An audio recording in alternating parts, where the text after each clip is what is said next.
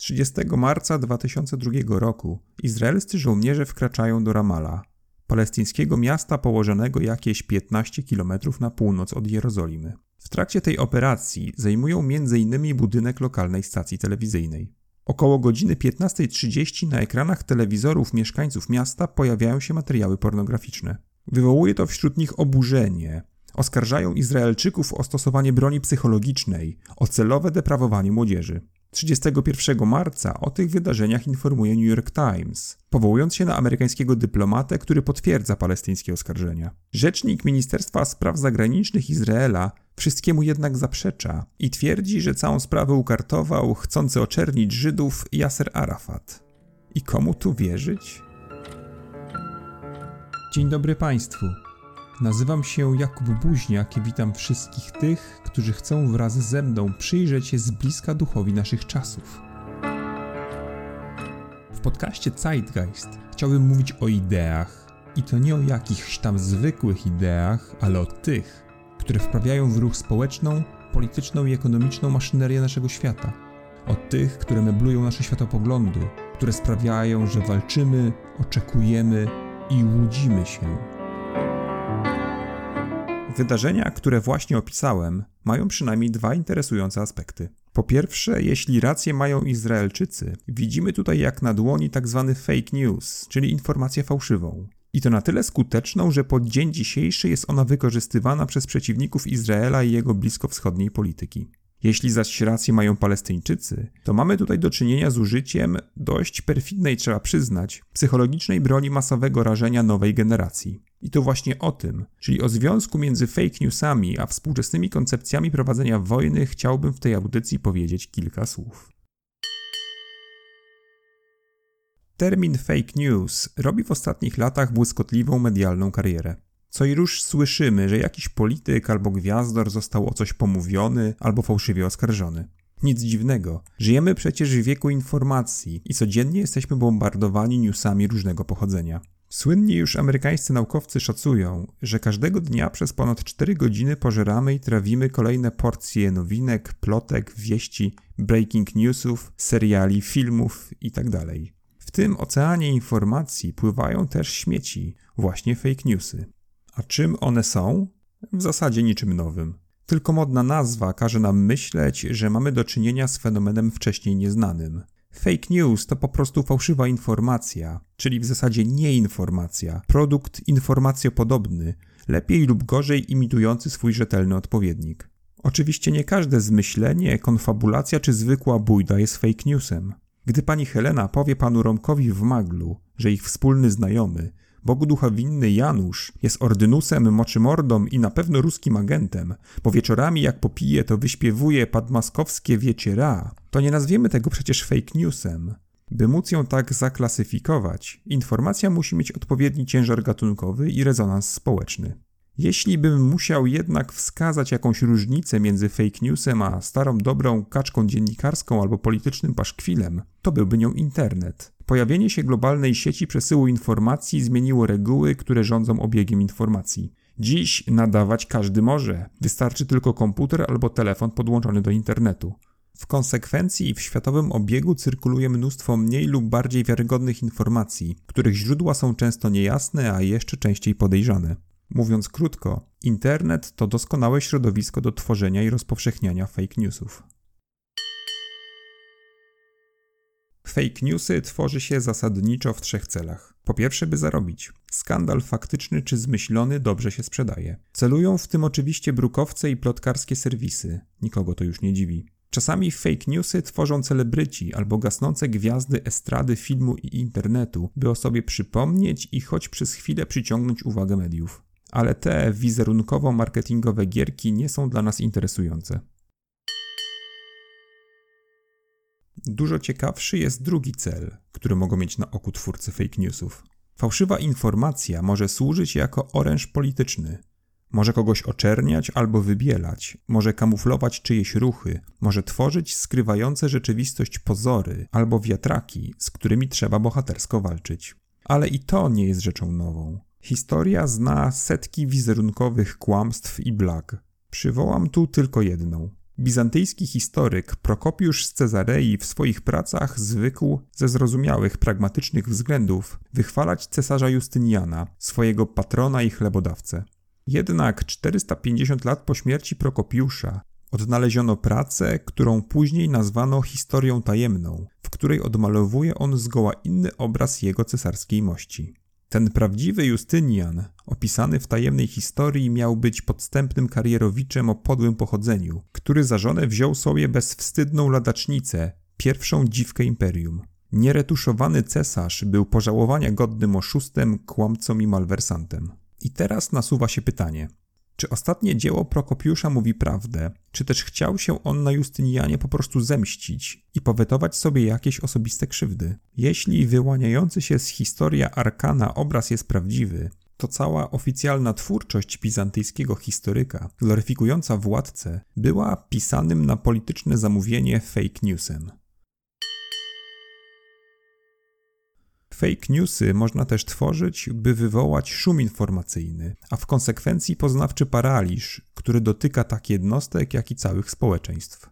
Być może i wy, drodzy słuchacze, doświadczyliście kiedyś czegoś podobnego, gdy rzeczy straciły nagle swój wyraźny kontur, sądy swoją jednoznaczność, myśli swoją ostrość. Pojawiło się poczucie, że wszyscy kłamią i zwodzą, że autorytety skompromitowały się, że w zasadzie trudno powiedzieć cokolwiek, co posiadałoby jakieś głębsze uzasadnienie. Wszyscy wokół, a zwłaszcza politycy, to chytrzy manipulatorzy, nikomu więc nie należy ufać. To doświadczenie to oczywiście efekt postmodernistycznego zwątpienia, którego miazmaty na co dzień nas otaczają. Ale jak sądzę, kryje się tu coś jeszcze. Coś, co w żargonie służb nazywa się dywersją ideologiczną. Fake news można więc postrzegać jako broń, której używa się w wojnie informacyjnej lub psychologicznej, czyli w wojnie o rząd dusz. I to temu zagadnieniu chciałbym poświęcić resztę audycji. Sądzę, że przyczyną popularności przynajmniej pewnych fake newsów są dwie prawidłowości, które możemy zaobserwować w naszych procesach poznawczych. Po pierwsze, procesami tymi rządzi zasada ekonomii myślenia. Jest ona dość prosta. Im mniej intelektualnego wysiłku towarzyszącego przyswajaniu nowych informacji, tym lepiej. Mówiąc wprost, często bywamy leniwi. Mamy wyraźną skłonność do akceptowania niesprawdzonych źródeł, uzasadnień i argumentów. Wierzymy też autorytetom, w tym oczywiście medialnym. Jak coś mówi ładny pan z telewizora, to przecież musi to być prawda, nie? Ładni ludzie przecież nie kłamią. Drugą zasadę nazwę zasadą utwierdzania. Aby dobrze zrozumieć mechanizm, który ona uchwytuje, muszę powiedzieć kilka słów o naszych przekonaniach. Każdy z nas posiada ich określoną liczbę. Sądzi na przykład, że Ziemia jest okrągła albo płaska, że politycy kłamią albo nie kłamią, że Rosja wypowie nam wojnę albo jej nie wypowie, że Bóg istnieje albo nie, itd. Tak Przekonania te są powiązane i tworzą sieć, w której da się wyróżnić centrum, tam umieściłbym wszystkie kwestie światopoglądowe, moralne, tożsamościowe i tym podobne, oraz peryferia, gdzie znaleźć można sądy mniejszej wagi. Na czym polega utwierdzanie, o którym wspomniałem? Jeżeli informacja wspiera jądro naszego systemu przekonań, mamy wyraźną skłonność do jej bezkrytycznej akceptacji. No tak, tak właśnie jest, mówimy wtedy. I vice versa. Jeśli coś albo ktoś zmusza nas do zakwestionowania jakiegoś centralnego dla nas przekonania, Zwykle, jak powiedziałem, są to przekonania religijne, etyczne lub definiujące naszą tożsamość. Często nie przyjmujemy tego czegoś do wiadomości, ignorujemy to, bagatelizujemy, wyśmiewamy albo postponujemy. Jesteśmy za to skłonni do zmiany przekonań z zewnętrznego kręgu, czyli tych, które nie tyczą się zazwyczaj spraw poważnych. Łatwo więc dostrzec, jak twórcy fake newsów mogą wykorzystać nasze intelektualne lenistwo oraz skłonność do trwania przy własnych przekonaniach w manipulowaniu nami. Wystarczy tylko uderzyć we właściwą strunę, aby spowodować pożądaną reakcję. Przejdźmy teraz do głównego problemu, czyli do omówienia kwestii wojny informacyjnej i fake newsów jako jej oręża. Co jest celem tej wojny? To co każdej innej, czyli realizacja określonych politycznych interesów. Prowadząc tę wojnę, nie używa się jednak kosztownych zabawek, czołgów, rakiet i samolotów, ale sięga się po zdecydowanie tańsze i mniej spektakularne instrumenty propagandę i dezinformację.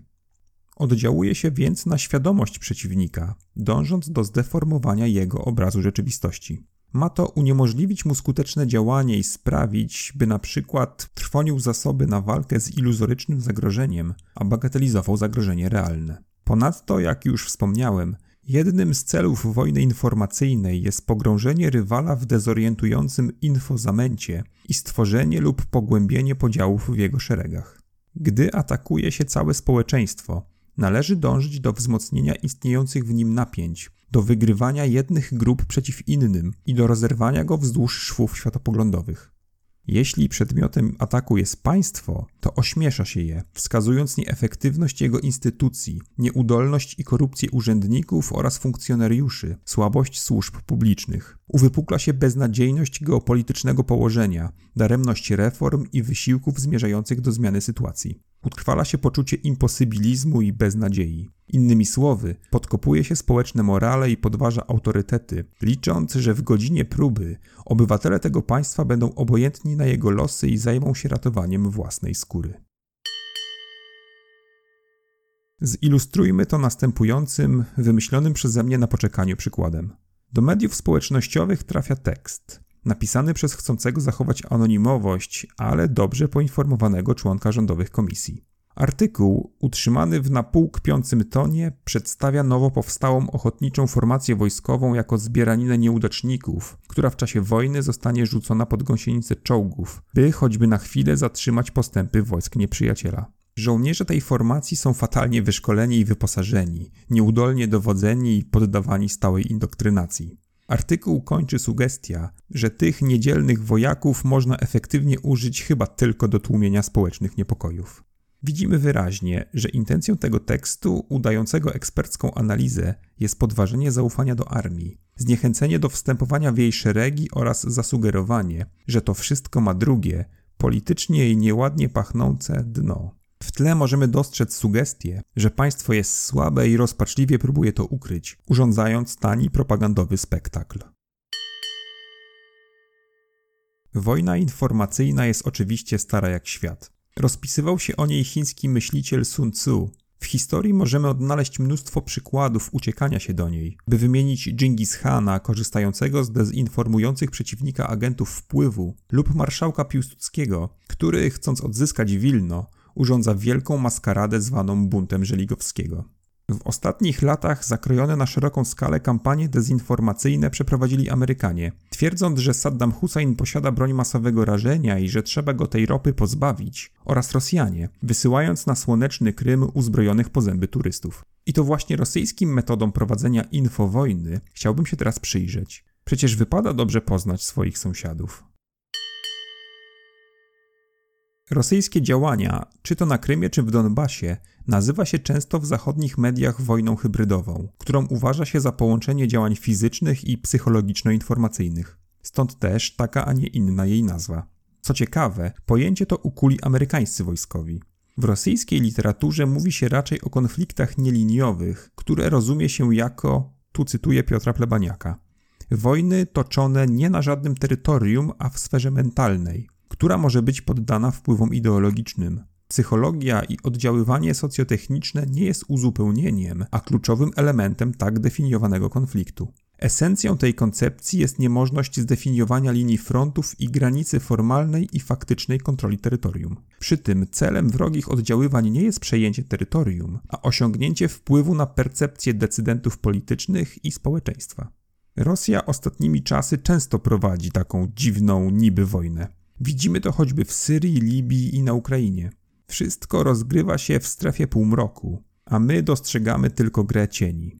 W tej wojnie nowej generacji jedną z głównych broni są oczywiście fake newsy.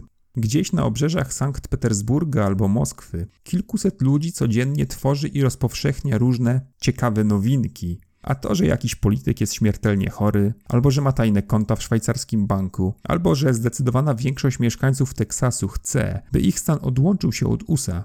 Internet sprawia, że rozpowszechniają się one błyskawicznie. Aby wyobrazić sobie skalę rosyjskich działań, wróćmy pamięcią do roku 2016 i do amerykańskich wyborów prezydenckich. Gdy tylko się zakończyły, władze amerykańskie, zaniepokojone rosyjską aktywnością dezinformacyjną, przeprowadziły śledztwo. Co się okazało? Otóż 146 milionów Amerykanów obejrzało na swoich facebookowych profilach sponsorowane dezinformujące materiały stworzone przez Rosjan. Jeszcze w sierpniu 2017 roku Rosjanie wykupili ponad 3000 reklam, które dotarły do 11 milionów Amerykanów. Wykryto około 500 lipnych kont. Podkreślam, że statystyki te udostępnili przedstawiciele Facebooka. Na Twitterze zaś działało wtedy 30 tysięcy rosyjskich botów, które wyćwierkały 280 milionów tweetów. Jak widzimy, skala przedsięwzięcia była ogromna, a propagandowy wpływ trudny do oszacowania. Zauważmy, że wojna informacyjna jest dużo tańsza niż jej klasyczny, konwencjonalny odpowiednik. Ma też nad nią tę przewagę, że zawsze można wszystkiemu zaprzeczyć i gładko wymiksować się z całej sprawy. Krew się przecież nie leje, prawda? Innym elementem rosyjskiej strategii jest wspieranie albo kreowanie politycznych radykałów. Dzięki narzędziom nowoczesnego internetowego marketingu spreparowane wiadomości mogą dotrzeć do określonych grup i wywołać zamierzony efekt. Rosjanie kierują więc swój przekaz do skrajnych organizacji politycznych i społecznych, najlepiej takich, które kontestują istniejący w danym państwie stan rzeczy. Dobrym przykładem może tu być wspomniany już teksański ruch secesjonistyczny, który wzywa do odłączenia tego stanu od USA. Matuszka Rosja ma długą tradycję dezinformowania i mylenia tych, których uważa za rywali. A za rywali uważa ona tak obecnych, jak i potencjalnych sąsiadów, czyli cały świat. Spokojnie, to tylko żart. Nie wściekajcie się, moi drodzy rusofile. Rosjanie już nieraz udowodnili, że mieszanie ludziom w głowach wychodzi im wzorowo, więc trzeba na nich po prostu uważać. Nie tylko zresztą na nich. Każde poważne państwo wykorzystuje takie lub inne elementy walki informacyjnej, także nasi tak zwani zachodni sojusznicy. Im także trzeba patrzeć na ręce. Ale jak to robić? Dobrze by było, aby każdy z nas wyrobił sobie określone nawyki, powiedzmy infohigieniczne. Warto więc sprawdzać źródło informacji, szukać potwierdzenia, unikać czerpania informacji wyłącznie z mediów o określonym zabarwieniu politycznym i ostrożnie podchodzić do informacji znalezionych w ciemnych zakamarkach internetu, na jakichś tajemniczych profilach albo podcastach. To oczywiście środki elementarne, ale od czegoś trzeba zacząć. Inaczej bardzo szybko możemy stracić resztkę zaufania do mediów, urzędów i instytucji oraz do siebie nawzajem. A o to przecież chodzi wielkim strategom infowojny. Dziękuję Ci za wysłuchanie odcinka podcastu Zeitgeist. Cieszę się, że duch naszych czasów nie stępił jeszcze Twojej intelektualnej ciekawości. Chciałbym też zaprosić Cię na kolejną audycję i życzyć Ci, by świat nigdy nie przestał Cię dziwić. Podmoskovny wiecie